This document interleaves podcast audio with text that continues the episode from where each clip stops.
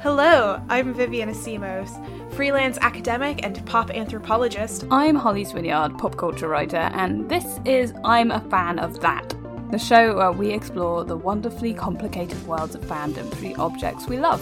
From the D20 to handmade scarves and even our own tattoos, we carry our fandom with us in a variety of ways.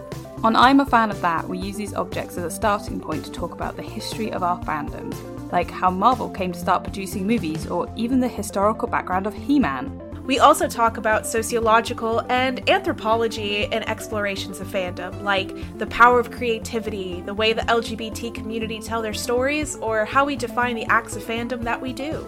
From Marvel to Taylor Swift to Tolkien, everything anybody feels even remotely nerdy about is fair game. So join us on I'm a Fan of That wherever you get your podcasts.